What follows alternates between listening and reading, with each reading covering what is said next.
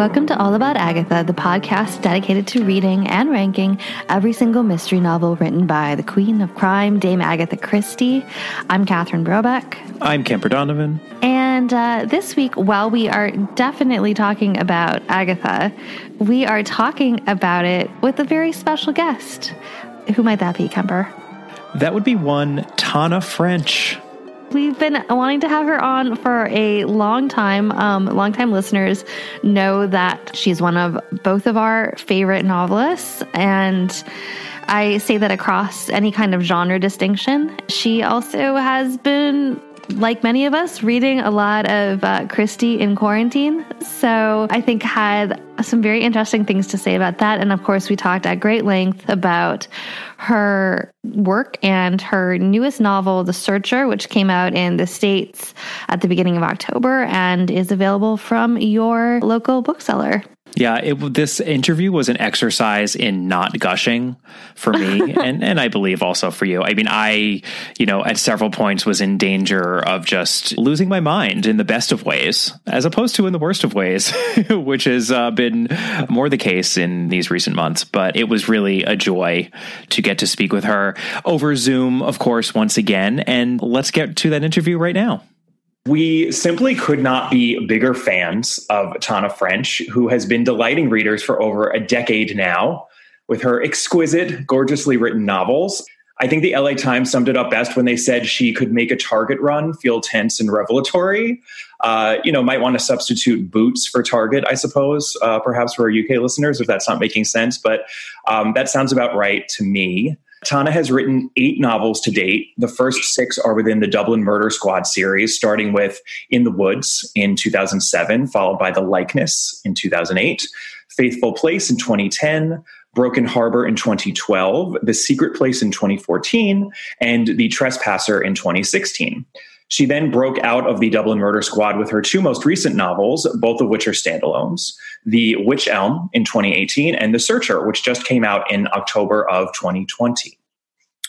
Tana, I have to say that sometimes when we have guests on here, we have to do a little bit of catch up. We have to sort of go through, you know, back catalogs of things that we haven't read. But I think Kemper and I can safely say that uh, we didn't really have to do that here because I think that we had pre-orders for most of your um, most of your releases after In the Woods. So um, yep. you know we are delighted to have you on to talk about um, your work. And again, it is an Agatha Christie podcast, so we would be remiss to not touch on that a little bit later. So um, you know we're uh, so happy to have you here, and I know that our listeners are going to be very excited as well.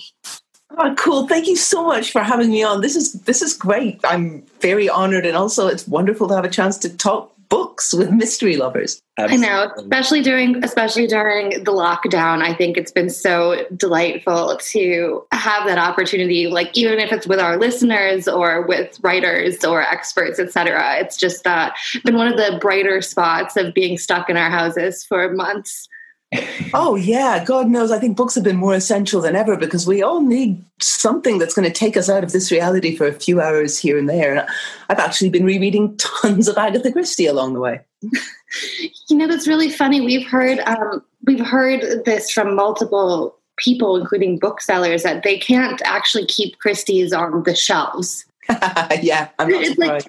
like something something about it i think is comfort food um, in this time you know you know what I think it is? I think it's not only you get a world where you know from the start that everything's going to be sorted out, the crisis will be over, good and bad will be neatly put where they belong, but also in Agatha Christie, everyone always manages to move on without being particularly traumatized by anything that's happened. And I think we all want to know that that's a possibility right now. Well, I mean, I yeah. Well, supposedly that's why they had such a the you know boom period during the you know interwar era mm-hmm. originally, right? Because people were so traumatized that, you know, why not turn to a mystery novel to at least have the world made whole again? Yeah, exactly. Because, you know, people get people drop like flies in Agatha Christie, and at the end, everyone's like, "Well, that was very sad, but all right, let's move on." it may not be realistic, but it's kind of nice for a break. It is. I mean, we'll we'll circle back because I think that our our we, we rank the novels at the end of every novel episode. And so uh, our currently number one ranked Christie is actually Five Little Pigs, which might be one of the few Christies where it's kind of not resolved. At the, I mean, yeah. we know we know who done it, but yeah. you know the sort of trauma is still very real and there. Yeah, that's true. Actually, that is one of the ones where there seems to be some kind of reverberation or repercussions. And yeah, that's interesting that that's suddenly gone to the top. I think that's probably one of the reasons. I mean, it, it's funny, and we can talk about that now because I I was thinking about this exact issue when I was reading The Searcher in particular because I do think there are there there are many Christie novels where that is true and and there's more of a neat rather than a messy ending. But you know there are some and some of our favorites such as Five Little Pigs and even The Hollow and Ordeal by Innocence which, which is actually the last novel that we uh, covered. We're we're at novel 50 of 66 wow. wow. But, you know, there are a lot of reverberations and loose ends of a, a you know, of a personal sort that I think linger um, at the ends of, of those Christie novels. And that's something that I would say um, is very much the case in your Dublin Murder Squad um, books. There is always an element of who done it in those books, and we are, you know, we are given the satisfying, clear answer at the end of those books as to who done it. But there's always this element of be it personal pain or some sort of greater um, crisis or just a, a lingering unresolved issues, um, which is part of you know why I find your books to be so powerful um, and to work as well as they do. And I almost felt like in the Searcher there was a little bit of the inverse of that because it's not a whodunit. And and I guess we should probably start, especially for readers um, who might not have picked up the Searcher yet, since it's your most recent book, on just you know how in some ways this is a bit of a departure, um, you know, for you compared to the Dublin Murder Squad um, books, since at the center of the story, you know, we have a disappearance as opposed to a murder, and um, you know, I, I, think we can get from the title itself that this is a little bit of a uh, an Irish Western uh, of sorts. So I'm just curious, you know, how did the setup for this book come about? how did this happen? Yeah, it is. It's weird. It's different for me. It's it's third person. It's much shorter. There's an American protagonist rather than an Irish one. It's rural rather than Dublin set. I've been reading a lot of westerns around the time I started kind of bouncing ideas around for this book. And I, I loved them. And I also thought, thought that their settings had a lot of resonances with the west of Ireland. Like you've got that harsh country that demands real physical and mental toughness from anyone who wants to make a living off of it.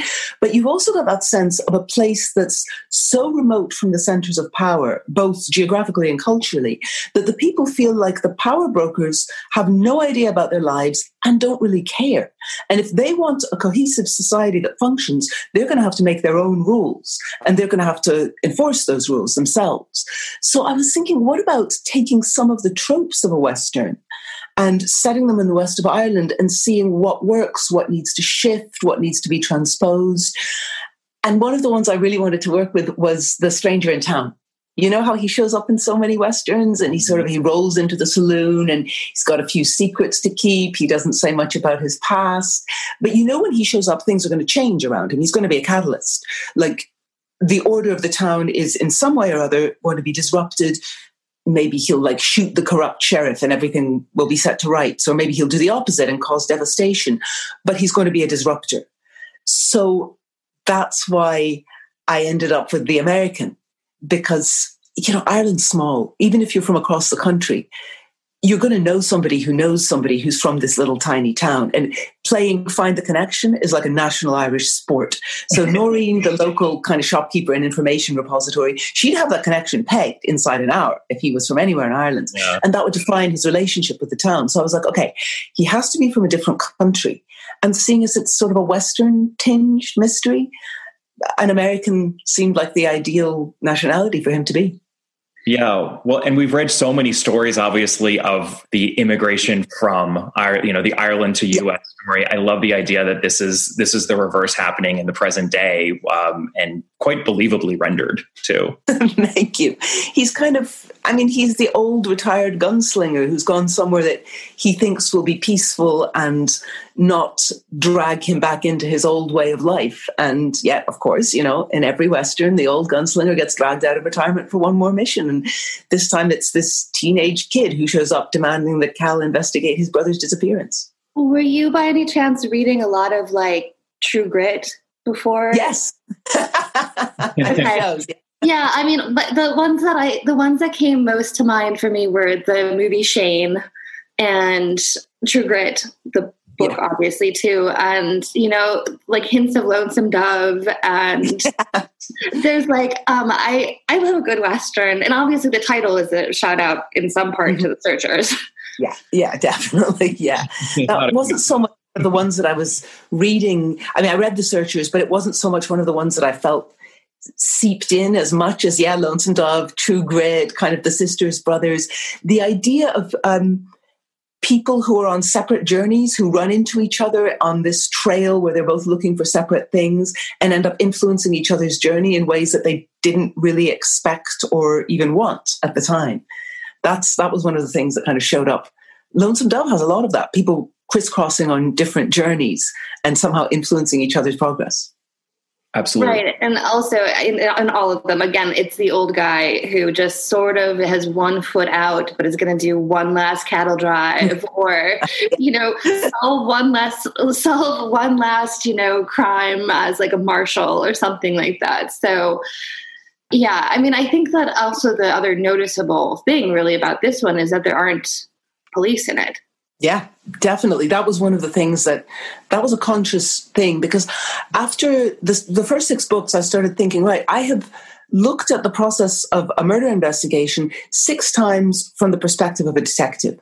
And while I'm, I'm fascinated by that, I'm fascinated by the multiple reasons that someone might choose that career and what might happen when they realize that it's not exactly what they imagined or doesn't provide whatever it is that they're looking for from it.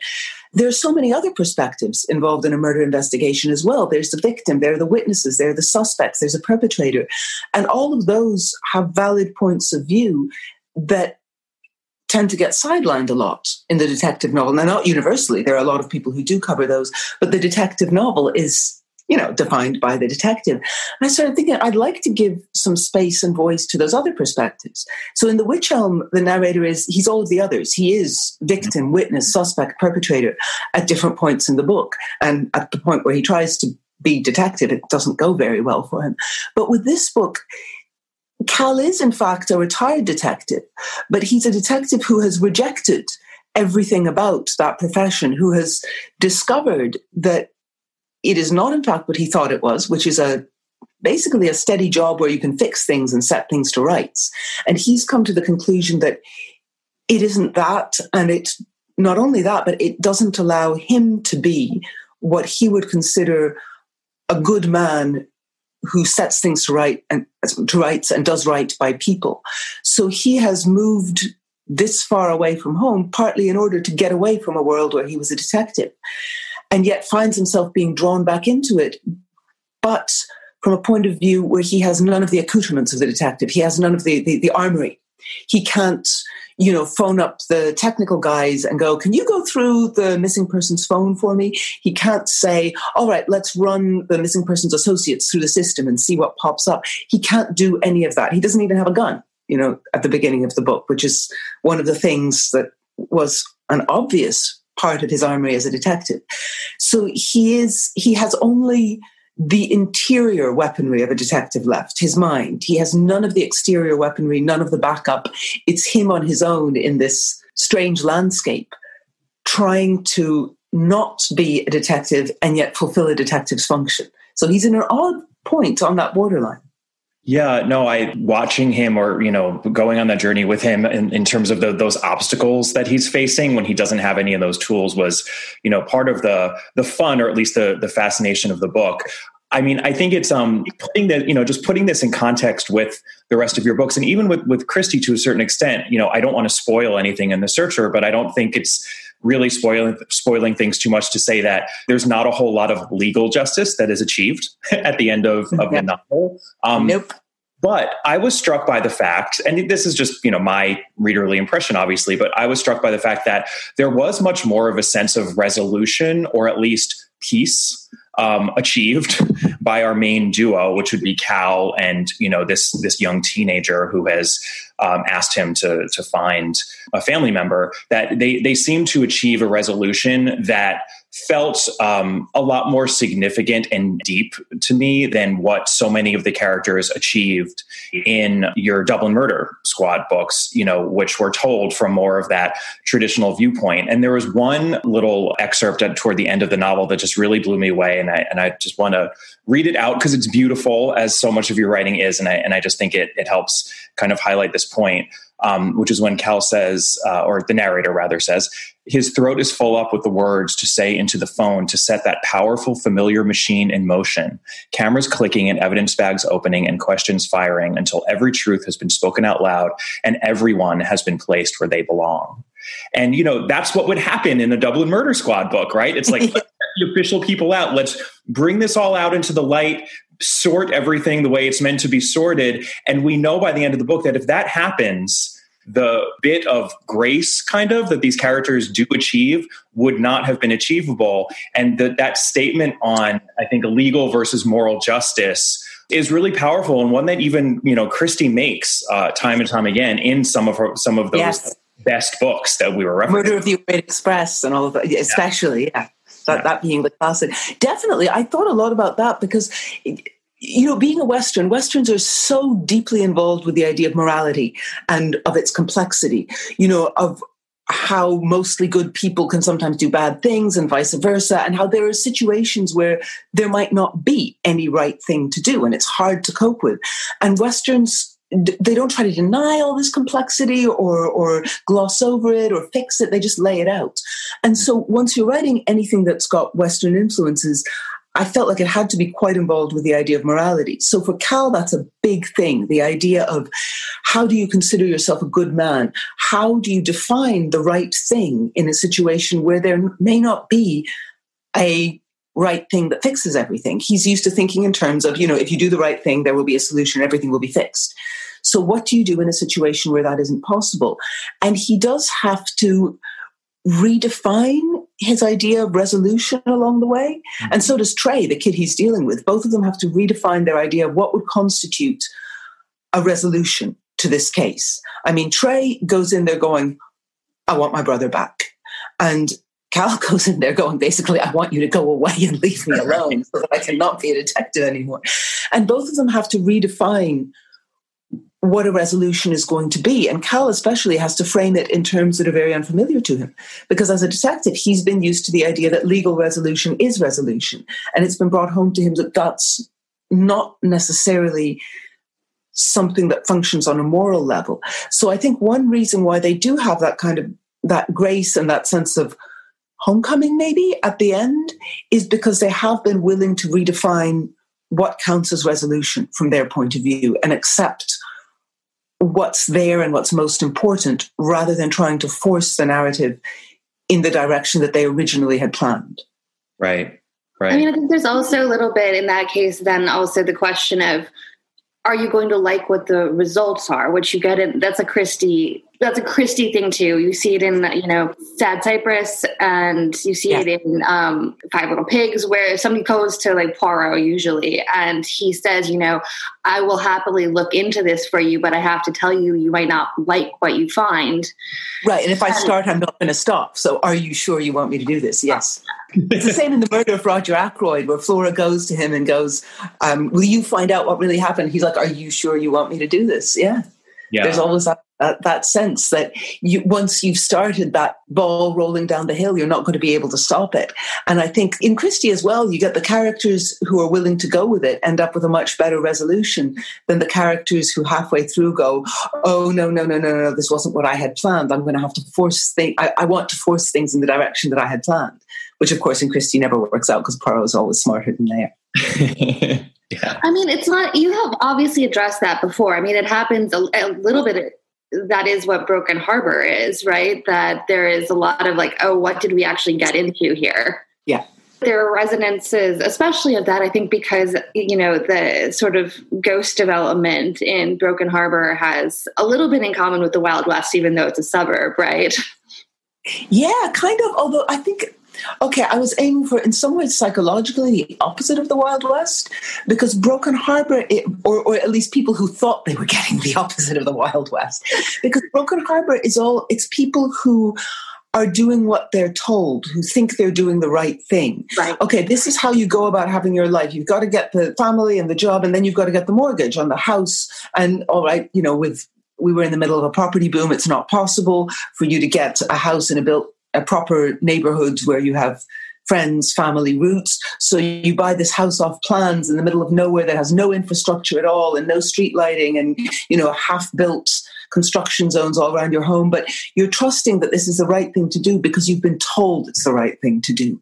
So I think that was a lot of people, a lot of characters in there who were trusting other people to tell them what was and wasn't the right way to live their lives and who are very into following the rules and then who get then get are devastated psychologically as well as financially when the rules turn around and kick them in the teeth. Whereas the wild west stuff and the searcher are more people going i'm going to have to figure out right and wrong for myself. I'm going to have to create my own morality because what's being provided for me i don't think is okay so I think psychologically they're sort of opposite ends of the spectrum. Almost opposite enough that they're circling to some degree back because I mean we obviously have the same thing. we have the same thing in the states to an extent, right? That there's a sort of rural urban divide that's increasingly become mm-hmm. worse in the last 20 years. And you see it a lot in the sort of dying of small towns in the Midwest as an example where the young people leave, which is the same premise as in the searcher.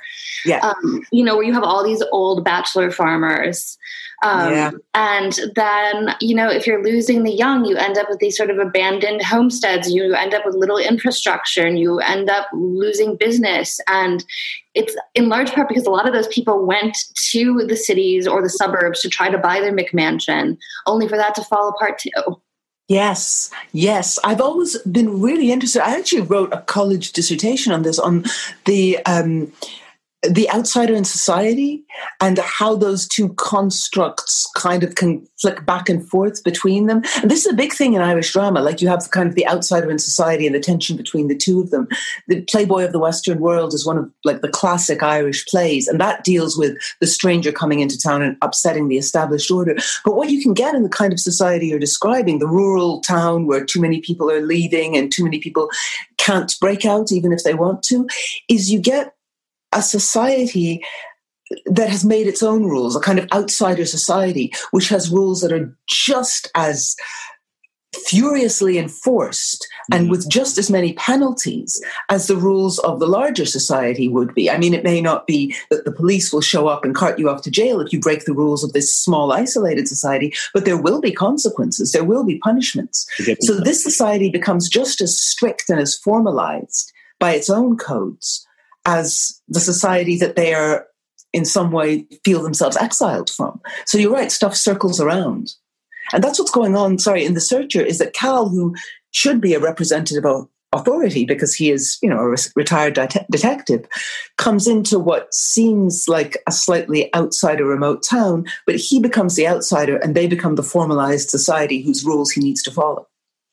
Yeah, I could definitely feel that. And I was I was also struck by how you portray him grappling with the shifting, you know, morality codes of being a police officer in Chicago and, you know, trying to figure out what it means to be moral. And there's kind of an extended sequence in which Cal is talking about why he even left the police force and the idea of words that we use and terminology, not necessarily equating with a moral code in the way that he feels some perhaps more young people do. He even calls himself out. He's like, maybe I'm just, you know, turning into an old coot who yeah. you know can't deal with you know the the young ones on Twitter and whatnot. It, you know that whole passage made me think of Twitter. um, oh, but yeah. it leads to a question. You know, I know some reviewers have noted that it was it was a pretty bold, potentially risky choice to make an American cop your hero protagonist in 2020. I, I and I'm just curious how you approached the character and those issues as you were writing the book. You know, given the state of where we are in the U.S. and the world.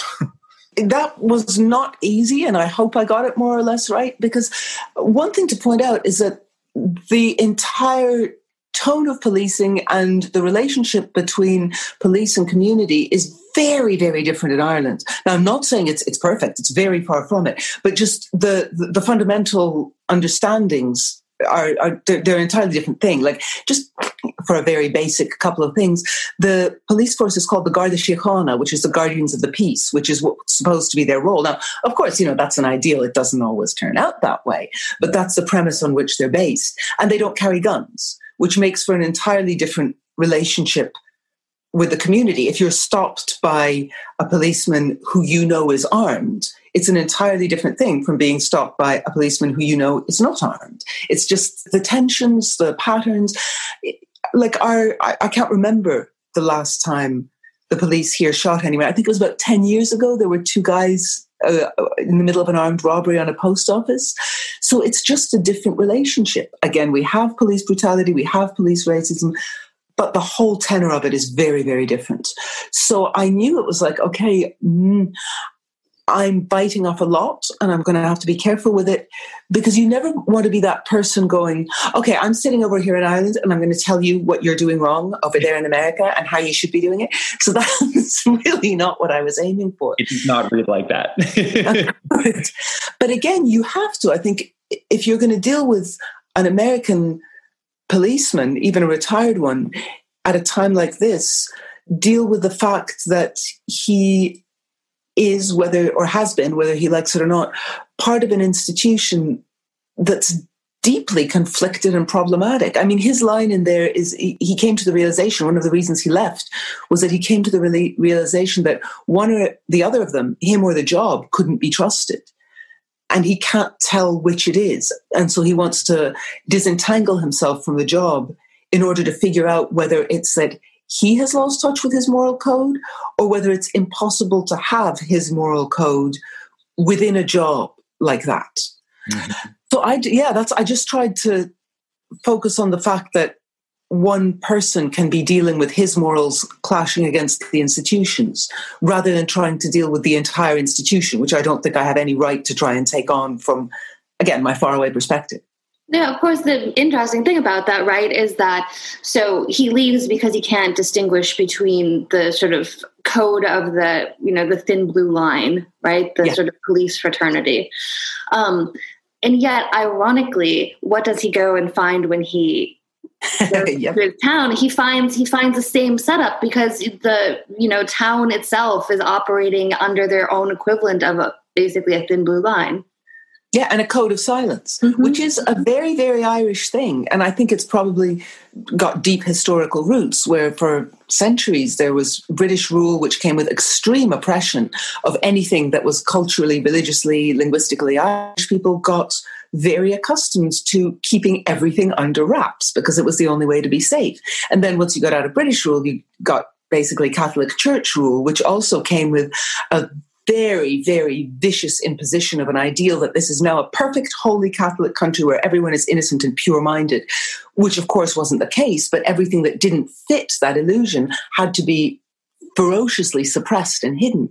So, this idea of keep whatever you say, say nothing is a very Irish thing. So he runs into it with different roots, with different nuances, but it's the same thing of say nothing but he's coming at it from the other angle where he's the person who's being keep, kept in the dark. Yeah. That's an extremely interesting point, and culturally, I mean, it's it's also interesting to think of Ireland as an oppressed place because obviously it was for centuries. Yeah, I mean, some people I think would probably say that to an extent it still is. I mean, the Catholic Church was consulted in the writing of our constitution. They still run 90 plus percent of primary schools, of hospitals. They're very much involved and try to be more, try to keep their involvement in legislations. And there's quite a push to separate church and state, but we're very far from there. So I think Ireland has a very fraught relationship with how you deal with larger powers, to what extent you say, oh, yeah, yeah, yeah, no, we'll do exactly what we're told, and then find sneaky ways around that, rather than going, actually, no, we're not going to even pretend to do what we're told.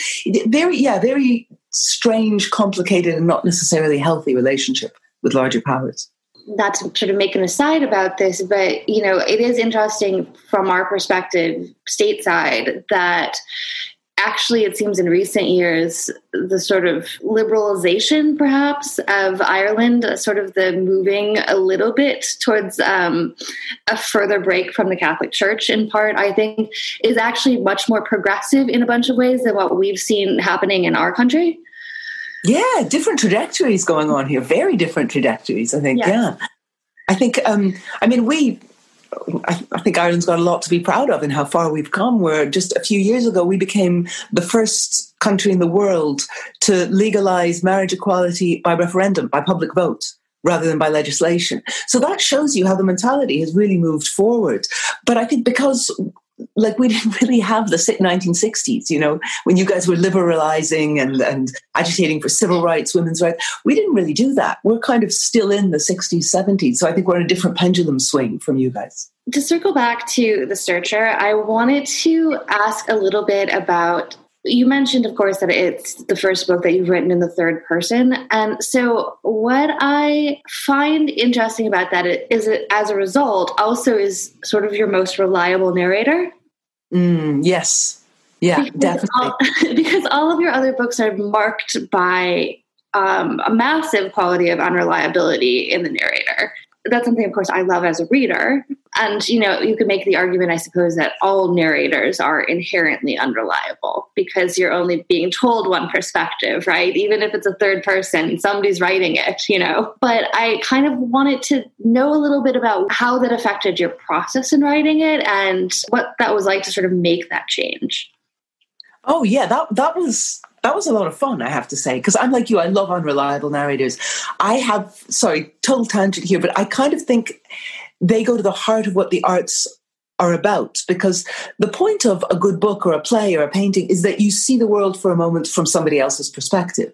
And we are all unreliable narrators. We all see the world through our own kind of our biases and our fears and our needs and what we're thinking about in that moment. We see everything through that. So when you get inside the mind of an unreliable narrator and you're seeing this world that's skewed to his or her perspective that's as close as you come to being within another person to being really just intimate with another person's mind. So I think unreliable narrators are the ones who most go to the heart of what the arts are for, which is giving us somebody else's world.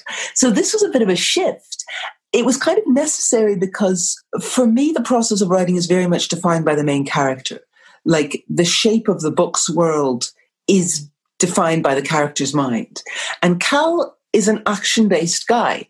For him, what you think, what you say, what you feel, those, those aren't actually that important. It's what you do that matters. It's your actions. When it comes to, again, morality, your thoughts, the words you use, those aren't issues of morals. What you do is an issue of morals. I mean, I don't necessarily agree. I'm a writer. Of course, I think words are important, but I'm defining this book off him. So it had to be much more about his actions than about his thoughts. And if you if you're doing first person narration, you kind of have an obligation to let the reader into the person's thoughts. Otherwise, what are you doing in there? So he had to be third person so that the focus would be more on what he does rather than what he's thinking. And it was a big switch because it's almost more like being an actor in some ways, where you have to make sure that every movement of the characters and every line of the characters show your audience what's going on in their head rather than being able to, as in first person narration, just tell the audience what's going on in their head. You have to be much more subtle with, with actions and dialogue. So that was an interesting switch. I like doing that. Yeah, it also affects, I think, you know, even though it's it's obviously a construct within a novel when you have a first person narrator it doesn't mean that someone is literally sitting down sometimes it does mean that someone is literally sitting down and writing the manuscript that you're reading but it certainly feels that way. And I think it really works for this book that he's not the kind of person that is sitting there and looking at you and, and sharing and kind of yeah. opening himself up. That is not who that character is. And I think just that distance, just that little bit of distance really helps solidify who he is in a crucial way for the reader. But yeah, I mean, I had the same question because often you find that people go to third person when they simply want to be able to shift perspective in the story and tell scenes without that character. But that you, you know, you stick with him. I mean, we are we are with Cal all the way. So it's fascinating to hear your very specific uh, writerly reasons for why you did that. That makes a lot of sense. That's actually a really good way of putting it. What you said, he's never looking back at us. Basically, he's no. we we can watch him, but he, a couple of my other narrators, there there have been kind of a sense. I'm thinking about the Witch Elmer in the Woods that the narrator is almost looking back at the reader and trying to desperately explain themselves to the reader or justify themselves to the reader. Cal isn't looking at us at all. There's no sense that this is being that his actions are being narrated with a reader in mind. That yeah, that's a really interesting way to put it. I, I, you're right. I hadn't thought of it there's it's almost like you're you know by telling a story you're unburdening yourself it's like you're, yeah. you're sharing the load you're taking it off and he is that is not what cal does right it's like he no. takes that burden and he keeps it steadily on his shoulders and he deals with it yeah yeah you you the rest of us are irrelevant. He's doing his own thing. Again he's that western guy you know one man dealing with his own burdens against the world. And yeah in some of my other books there there was a I was very aware when I was writing it that there was an objective for the narrator in telling this story. Like Rob Ryan in In the Woods, I hope it comes through that he feels a need to justify himself to someone out there, not to maybe, you know, any specific reader, but someone out there. And Cassie in the likeness, I had in my mind that she was in some way memorializing the murder victim, memorializing Lexi. Lexi needs to be remembered whoever she was in her many shapes, But there was a need to get this out to somebody else. Whereas, yeah, Cal has no needs from a reader. Although Cassie is actually kind of doing two things that she's memorializing Lexi, but Cassie's also the most troubling part of the likeness, I think, is she's an actor right? I mean, that's yeah. essentially what she's doing. So, yeah, she- you know, her reliability is of all of, of all of your narrators. I mean, I think that a lot of people would go to Rob as the least reliable because, again, what did happen in, in his childhood? I assume yeah. maybe you know. More or less. yeah. Um, we won't push you on it. um, but Cassie, in some ways, is the least reliable because she's playing a part. Yeah, she's always one step removed by one extra step from the reader. But Cassie, one of the things I focused on a lot when I was writing that book is she tries very hard to be truthful, both to herself and to everybody else. I, I was thinking a lot about characters like like uh, Viola in Twelfth Night, who is mm-hmm. in this completely crazy situation where everybody involved is frantically deceiving themselves and other people. And she has to deceive other people for her own safety. But she tries to do it truthfully, like she's constantly playing with language in order to be truthful. And I thought a lot about that, you know, somebody who essentially wants to be honest in a situation where they can't be. How do they manage that? And to what extent can they keep hold of any form of integrity while constantly deceiving everyone around them? To what extent can they avoid deceiving themselves? And I think that is probably an open question with Cassie. To what extent is she able to be honest with herself, with the reader? How much of this is entirely reliable and how much has to be seen as part of her needing to justify her own deceptions? Right. I mean, I think that it's um that's an interesting case in comparison to the searcher too, just because in fact both she and Frank Mackey at some level are sitting on the sort of they're like in a liminal zone because so much of their career has been on the very fringe right of the murder squad they have you know they're the undercover people they're the people who are not sort of existing in the day-to-day normal policing and so they are already the outsiders even within the system in both of those books yeah, definitely. And they both see the system very differently. I mean, for Frank, the system is basically something to be messed with at every opportunity. He is, not right. somebody a rule follower or anything like that. And so their relationship with the entire framework of the institution that they work in is a little bit complicated and a little bit almost adversarial, not quite, because they're still within that system. But Frank, in particular, does not consider it to be something that he must obey at all times. It's more like, you know, the, the, the prankster kid in the school. The school's there, it's got its rules, but that doesn't say they have to be followed. They're just interesting opportunities. well, right. If it's not written down specifically that you can't do it, then it's a gray area of whether or not you can. Right. And even if it is written down specifically, there's probably some way around that. And even if there isn't, hey, if you get the results, someone's going to forgive you. It's all, yeah, the, the, the boundaries are starting points rather than end points for him. Right. That was that was a lot of fun to write. I have to admit, they, these people who are looking at everything and going, "Hmm, what could I do with that that might be more interesting?"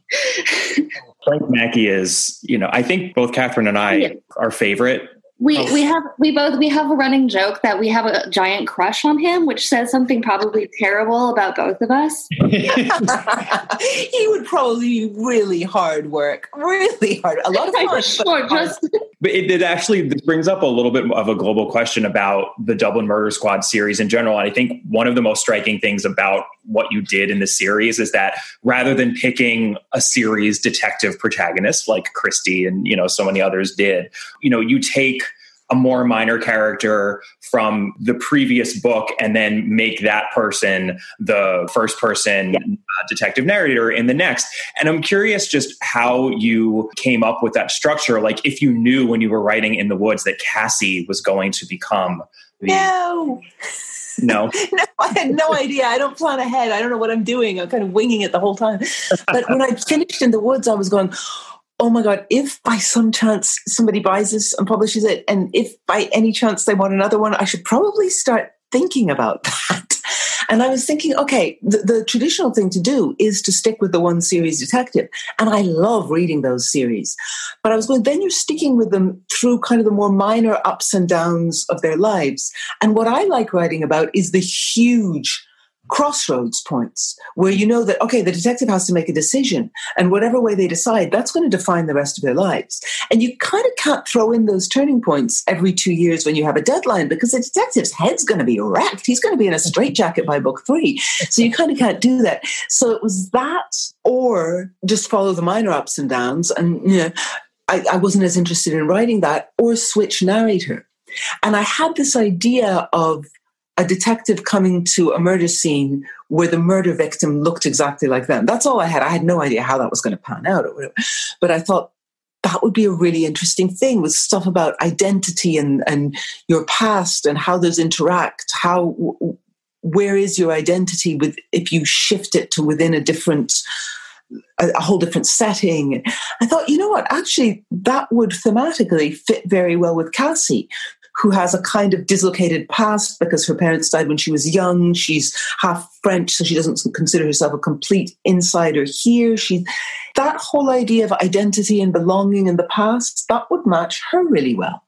And I also, I like the idea of shifting perspectives and seeing the same events from a different perspective. Again, I think it, it goes back to what I think the arts are about, is that idea of realizing that somebody else's viewpoint can be as valid and as vivid and as real as yours, even though it is utterly different, even though they're living in a world that is utterly different from the one that you occupy right next to them.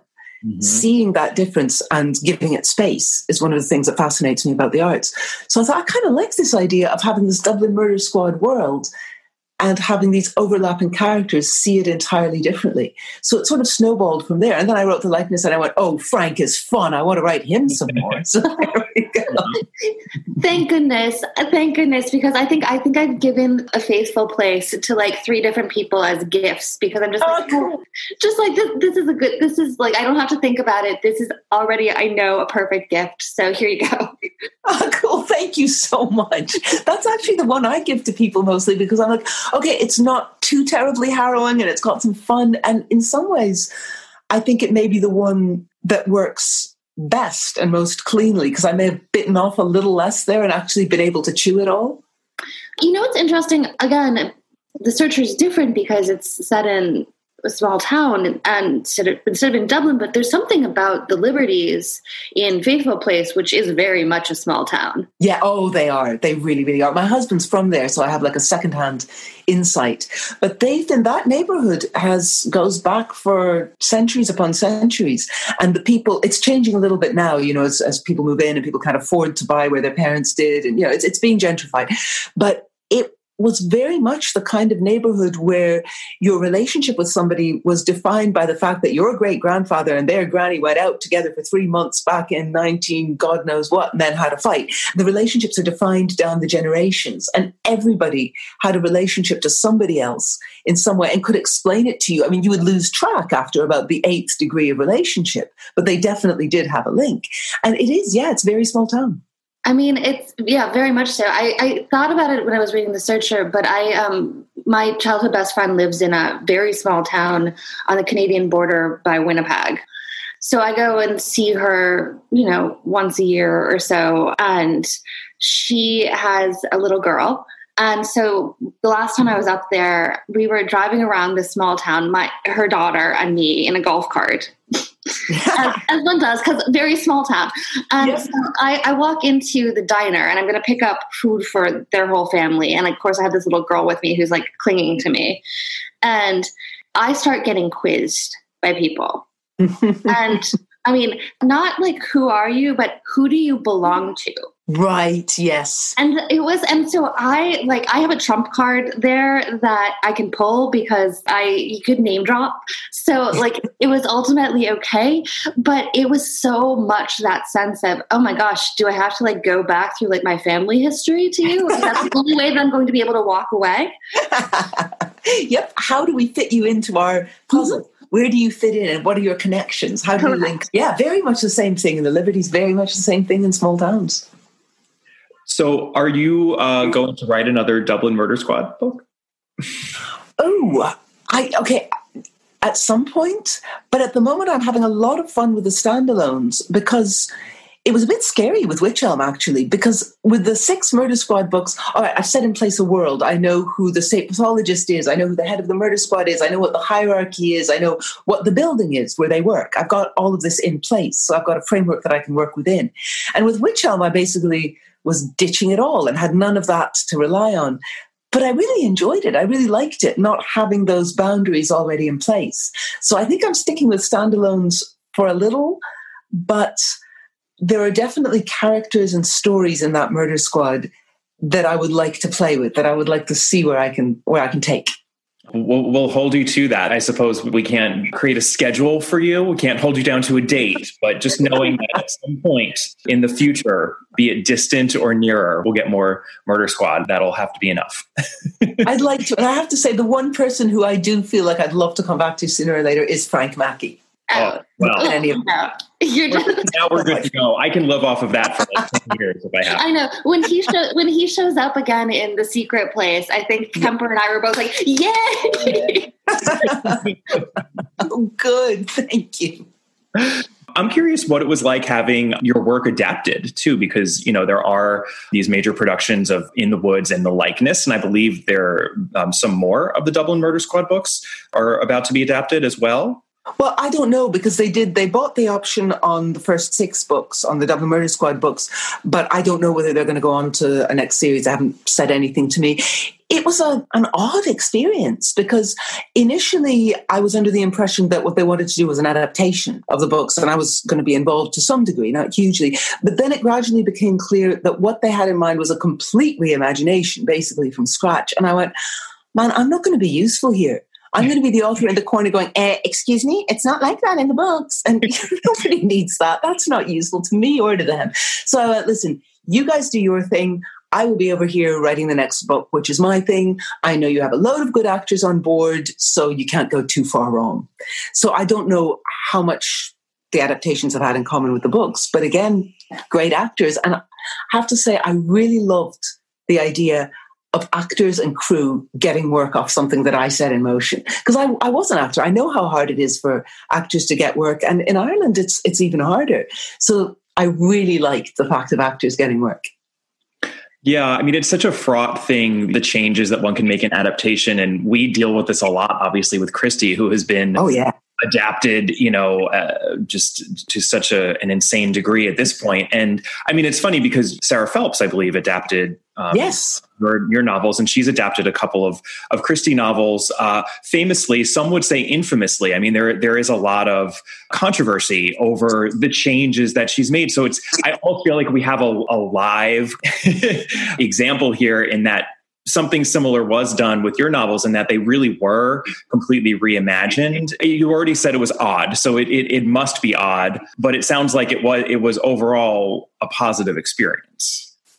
Well, I, I didn't see the adaptations because, again, I think I'm the last person who should see a complete reimagination. Because, again, my, my entire reaction is going to be uh, that wasn't like it was in the book, and that wasn't like, and that character would never do that. And that's the exact opposite of what that relationship. Oh, come on, you know, that's not, I'm not going to appreciate the good sides. You haven't watched them. Nope. I'm not, I don't think I would, I think I'm the last person who would appreciate them. We, I, I have to say, we were, um, Kemper and I were both very confused watching the adaptation because we thought it was an adaptation and I was watching it myself and was sitting, you know, in my cozy bed or whatever, like super excited to see this adaptation. And maybe got an episode in and was like, what the, what is going on here? right. Yeah, no, I my information comes mainly from because of having been an actor. I, I know a lot of actors around, so I'll run into mates who have been working on it and who'll be like, "Yep, all going well, all going well," and then I'll be like, "Excellent, great, sounds good," and then they would mention something about the filming, and I'd be like, "There's a wolf, okay, all right," but they all seemed like things were going well, so you know you've got to trust in that. I mean, we we just covered our last novel was Ordeal by Innocence, and. Oh, yeah so we watched the again, I think Kemper was referring to the infamous adaptation, Sarah Phelps adaptation of Ordeal by Innocence, where she completely changes what happens. Huh. And, you know, as one of the mainstays of the Christie canon, it's a little bit shocking to see because it's just like, well, that's not what the book is about. Yeah, it's interesting. I always wonder what what's the thinking behind that. If you have this wonderful idea for a story that isn't the Christie story, why not do that? Why not do it separately?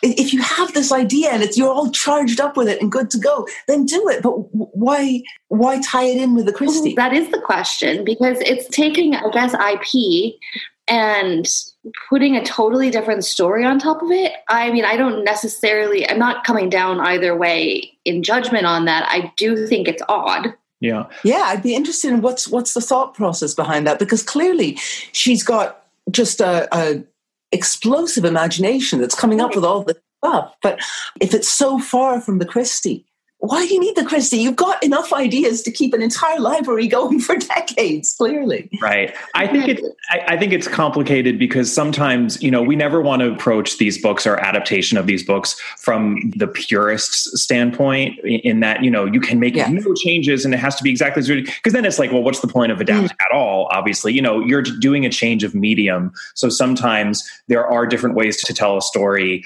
visually on screen as opposed to textually on the page. So obviously obviously that requires. Yeah. Oh, yeah.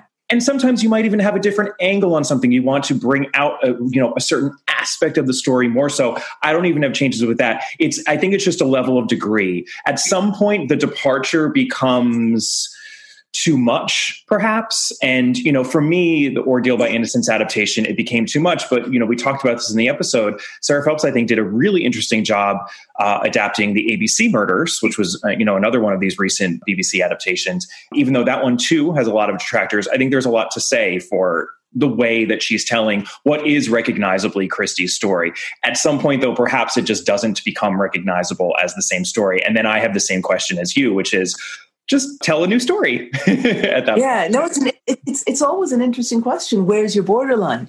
Yeah. And you know, you get you get this in literature as well. You get stuff about what's what's an adaptation, what's an entirely new thing. You'll get fascinating refractions of books. Like you take Jane Eyre and then Wide Sargasso Sea, mm-hmm. where it doesn't pretend to be the same book, but it's definitely it's a refraction of the same book through an entirely different lens. And I love that.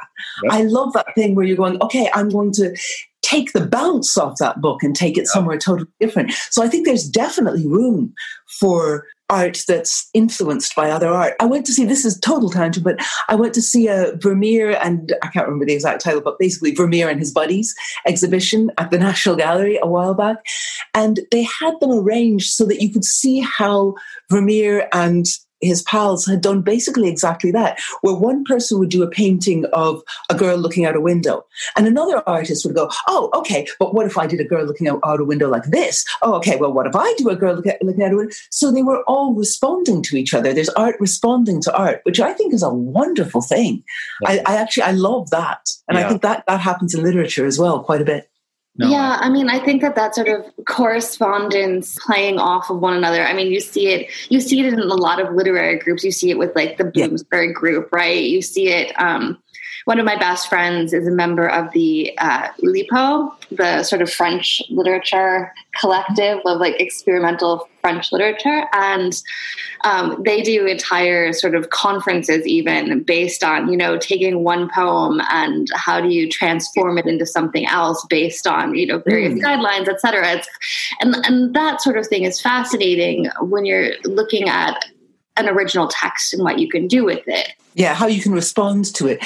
But I think there has to be an element of it's a response to something. It, yeah, I don't know. Where's that borderline? It's very interesting. What makes the difference between something being an adaptation of, or just a distortion of, or a response to? Yeah, how do you define that? This last weekend or the week before, they uh, released a new version of Rebecca on Netflix. Ooh. And I'll say I watched part of it. That's the nicest thing I can say about it. but it's basically it's basically they took the Hitchcock version. They didn't really add anything from Du Maurier's book to it, and it's just like they flattened out the Hitchcock version. And it's at some point it's like why if you already have a perfect adaptation yeah. something or so close to it, you better be doing something interesting or insightful if you're going to go back to it. You know, I mean, otherwise, why reinvent the wheel? Yeah, why are you doing it? it and it, especially if it's already perfect. I remember a couple of years back, somebody floated the idea of doing a remake of The Princess Bride, and the internet basically lost its mind, going, No, why would you do that? It's perfect. Don't touch it. Don't look at it. Put that down. I can see that. If unless you have something new and at least as good to add, then put that down. Yeah.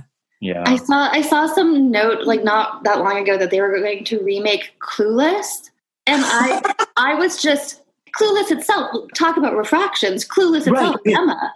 And there's an example of something that does in fact add and relook at the original and bring something new and fresh to it while being an adaptation and a reimagination, but keeping the thematic underpinnings and all the relationships that make the book matter and all the, the little um, nuances that make the book completely new lens. Yeah, but they were going to remake it. It might have just been one of those internet rumors, and I'm sure also that was squashed because I think. I mean, I was like a tween when that came out, and I mean, I would just probably take a blowtorch to some things.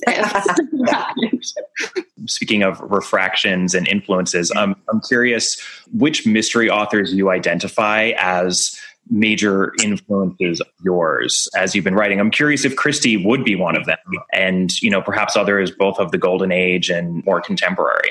I wouldn't identify Christie as one, but I kind of think that probably she was, whether I know it or not, because I read all the Christies as a teenager. And I, I think if you're reading that and then you end up writing mystery, something's going to have to have seeped in, whether it's just the idea of, of how you structure, how you balance characters, how you seed clues, something's going to seep in.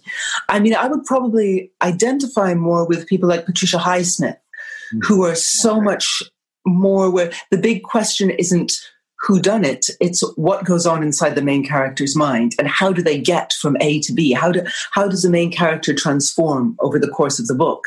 Like i'd say highsmith was the mother of psychological crime. And i find her absolutely fascinating and chilling in the way she plays with the relationship between the character and the reader. Like where she can get you like with talented mr ripley where you are rooting desperately for the killer, going, oh God, don't let him get caught. Oh no, no, no, much too close. Get him out of there, get him out of there. And also with the way that she's interested in how someone can go from being like in Strangers on a Train, a normal person leading a normal life, how their mind can be eroded to the point where they actively try to kill another human being. How she's interested in all those little nuances of personality, the little shifts and I am fascinated by that. I always loved that in her. So I'd say that's definitely an influence in there. And I always come back to Dennis Lehane as well, who with Mystic River, which I read not long before I started writing in the woods. I read it and it that and The Secret History by Donna Tartt are the books that basically taught me, okay, the supposed boundary between genre fiction and literary fiction is rubbish. It's nonsense. It's never existed. You don't have to choose between, on the one side, you know, you have gripping plots, but not much characterization, not a lot of thematic depth. The writing is workmanlike. And the other, uh, on the other side, you have, well, probably there's not a lot of plot, but there's beautiful writing and there's three dimensional characterization and there's all this some intricate thematic exploration. You don't have to choose between the two of those. You can aim to have it all. Like Mystic River is definitely a gripping thriller but it's also beautifully written. It's a family saga. It's a social history of a neighborhood. It's a coming of age story. And he has absolutely no truck with the idea that, that you have to pick one. He's like, no, no, no, I'm doing it all. And the same with Secret History. It's a masterful thriller and it's a masterful work of literature. So, you know, why not go for it all? And speaking of echoes and refractions of other books, I mean, you can see in, in, in the best of ways, I think, echoes of the secret history in the likeness um, well, thank you very much. I'd be honored to think so because that was another thing Donna Tartt did for me. You get so many books about family, right? And so many books about romance, but you don't get a lot of books where the focus is put on friendship and on the immense power it has. Mm. You don't get a lot of books where friendship, close friendship, is presented as being so powerful and so emotionally charged that it can make a fit setting for murder because the emotional charge is so intense. It's usually, you know, a friendship is sort of a side relationship in a lot of books. It's the thing that takes place in the subplot while the real relationship, which is the family or the romance, is at the forefront. So she was, I think, the first book I read that had gone, no, those close friendships you make when you're that age, they are hugely important. For sure. I mean, Mystic River, though, also, I mean, you're talking about very close knit communities of yeah people who essentially i mean at a certain point if you've been friends with people long enough or close enough to your friends they are your family. Yeah especially at that kind of that secret history age where you're sort of moving away from your home family or birth family you haven't started building another one yet.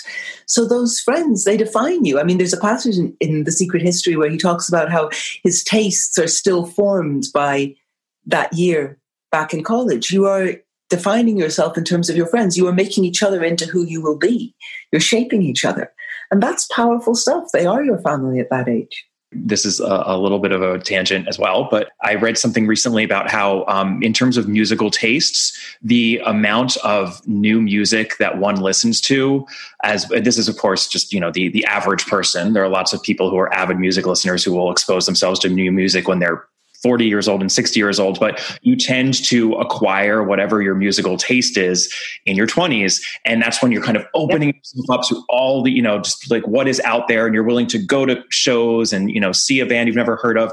And then that really solidifies by the time you're, you know, reach about 40. but I have to say, kids help with that because I've got a very musical seven year old. So they bring home stuff and they go, oh, listen to this, listen to this, listen to this from, you know, whatever musical thing they're doing. So you do find your tastes being reopened. So you said you've got a little kid as well. So I bet you'll have music being brought into your life and you find a whole new generation of stuff. Yeah, something to look forward to. It is. and I'll just be over here listening to like the strokes from like Yeah, me too. There's always room for that. I'm, I'm just curious, uh, since this is an Agatha Christie podcast, um, do you have a favorite Christie? Oh God, I've got a couple. From a writer's point of view, I think it's it's kind of hard to ignore Roger Ackroyd because mm. that was such game changer. And I would still remember being a teenager reading for it for the first time, and it blew me away because I had never read anything that did that before. I was going, oh my God, you can do that? You can mess with the rules like that? You can just take the rules and tie them in a knot and oh wow. So I think Roger Ackroyd, from a writer's point of view, it's very hard to ignore the influence that's had. But me personally, I really like Sleeping Murder. I just I like that initial premise that she comes to this place that she's never been before, but she knows things about it that she couldn't possibly know. And I love the use of the line from Duchess of Malfi. I love the cover her face, mine eyes dazzle. She died young. I think it's just it's got a haunting atmosphere that I'm not sure any other Christie quite matches for me. Well, I love your answer for two reasons. One, I was going to parse the question into what's your favorite Christie as a writer and a reader, but I didn't. So I'm, I'm overjoyed that you did.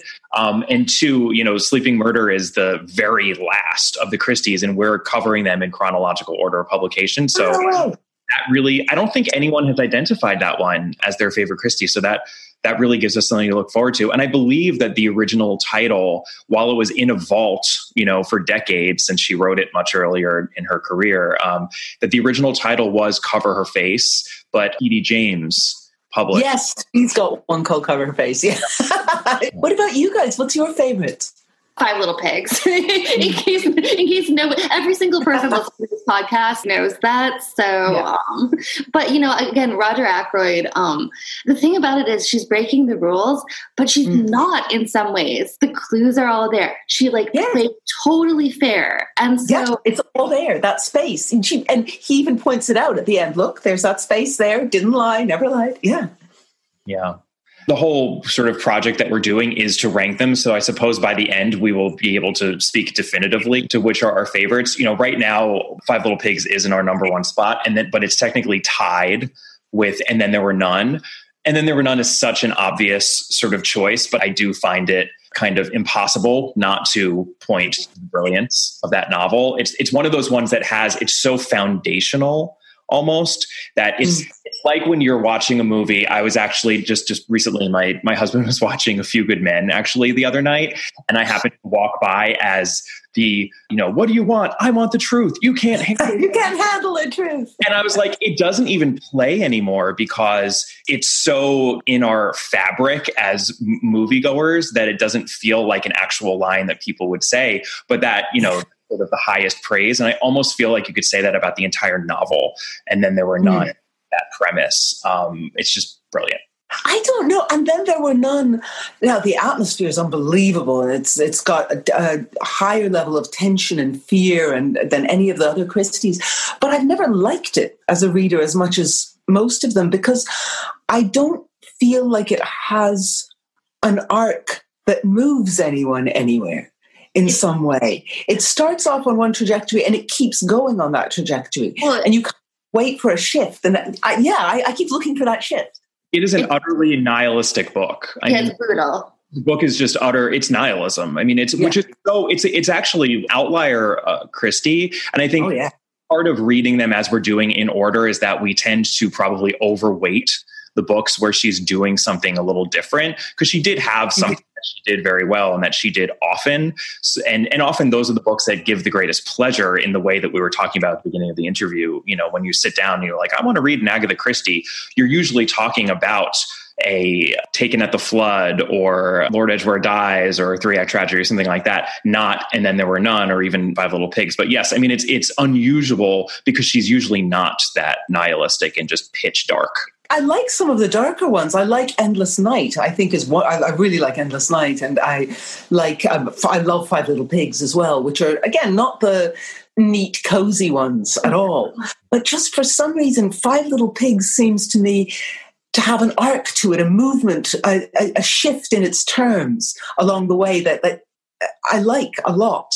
Whereas, and then there were none just starts off and keeps going in the same direction in a way that I don't somehow don't find it satisfying. Right. Five Little Pigs has an ending tonally, that's not actually that far from The Searcher or some of your books, where it's sort of ending on uh, resolution that is not legal justice and is not exactly, it's not exactly a resolution either way. It's that you know the answer, but it's not necessarily going to solve all the problems, right? Yeah. And and there's an acknowledgement that there probably isn't any answer that would solve all the problems. Right. Yeah, nothing's going you know, nothing is going to bring Trey's brother back in the searcher. Yeah. You know, and just like nothing is going to bring Carla's parents back in Five Little Pigs. They're gone. It's done. Yeah. Yeah. And there's an acknowledgement there. There is a depth to the acknowledgement of that in Five Little Pigs that I think is different from the Christies that I instantly think of, which are the ones where, oh, well, that's fine. You know, a few people got killed, but now, hey, somebody's getting married, so it's all cool. Whereas in Five Little Pigs, there is that sense that while there's been, she is allowed to move forward, Carla is able to move forward in a new way.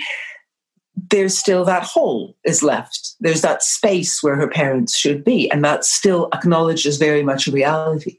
Well, given that you identified Sleeping Murder as your favorite, we also uh, we we can't let you go without asking the age old question: Poirot or Marple? It seems like are you potentially a, a Miss Marple fan over Poirot?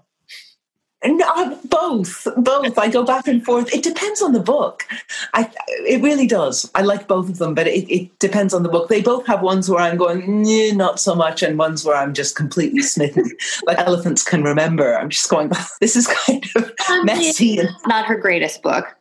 right, kind of thing. I think both Poirot will have ones where I'm going, yeah, the, the, maybe this could have done with a little more editing, one more draft. But others where you're just like, oh, she's on the top of her form, and this is so lovely. It's it's. I'll, I'll take both. Bit of Poirot, bit of Marple, please. Fair. Yeah, we're heading into the 60s again because we're we're doing this chronologically. And I think before we started it, we were thinking that, you know, there was a real decline in quality that was steady. But fortunately, that hasn't really been the case. And I think we still have a couple of gems ahead of us, such as Endless Night. Night. Yeah. Even by the pricking of my thumbs, The Pale Horse. So we do have a, a, lot of gems, I think, ahead of us. But yes, there definitely are those ones, especially in the dodgy early 70s period where it's like, ooh, perhaps this should not have been released when it was. You'd be surprised. We'll hear from listeners, and people will be very angry because we'll have like we'll have ranked their favorite one extremely low.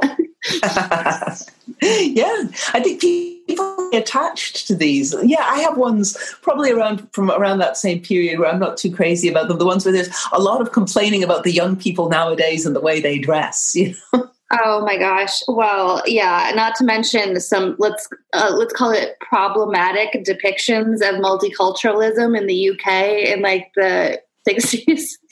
Yeah, big time. Oh, hugely.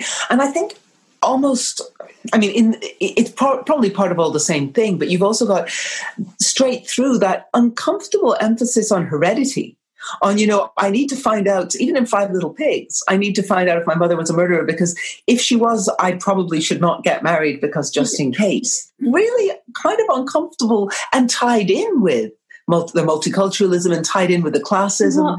Well, we had again, we just covered Ordeal by Innocence, and you know, not mm. not, not, not to spoil things too much, but let's just say Kemper and I had some issues yeah. Um, we were a little taken aback by that book's uh, sort of obsession with uh, heredity. yeah, hugely. Yeah, they're quite, and and again with race and class, which. Mm. It all ties in together with this idea that you're completely defined by heredity, not by the individual, which it's very hard to connect to that on any level at this stage, I think. Yeah, I mean, it's something that's undeniable in the experience of reading Christie. I mean, we've we made the choice when we started not to shy away from it, which is why we actually, when we're ranking, I'm using air quotes here, no one can see yeah. me. When we're ranking the novels, we deduct points for elements that feel stuck in their time. But you know, it obviously also comes from the fact that this is someone who was writing at this point a long time ago and her books are still in print and how so perhaps it's the ultimate good problem to have as an author.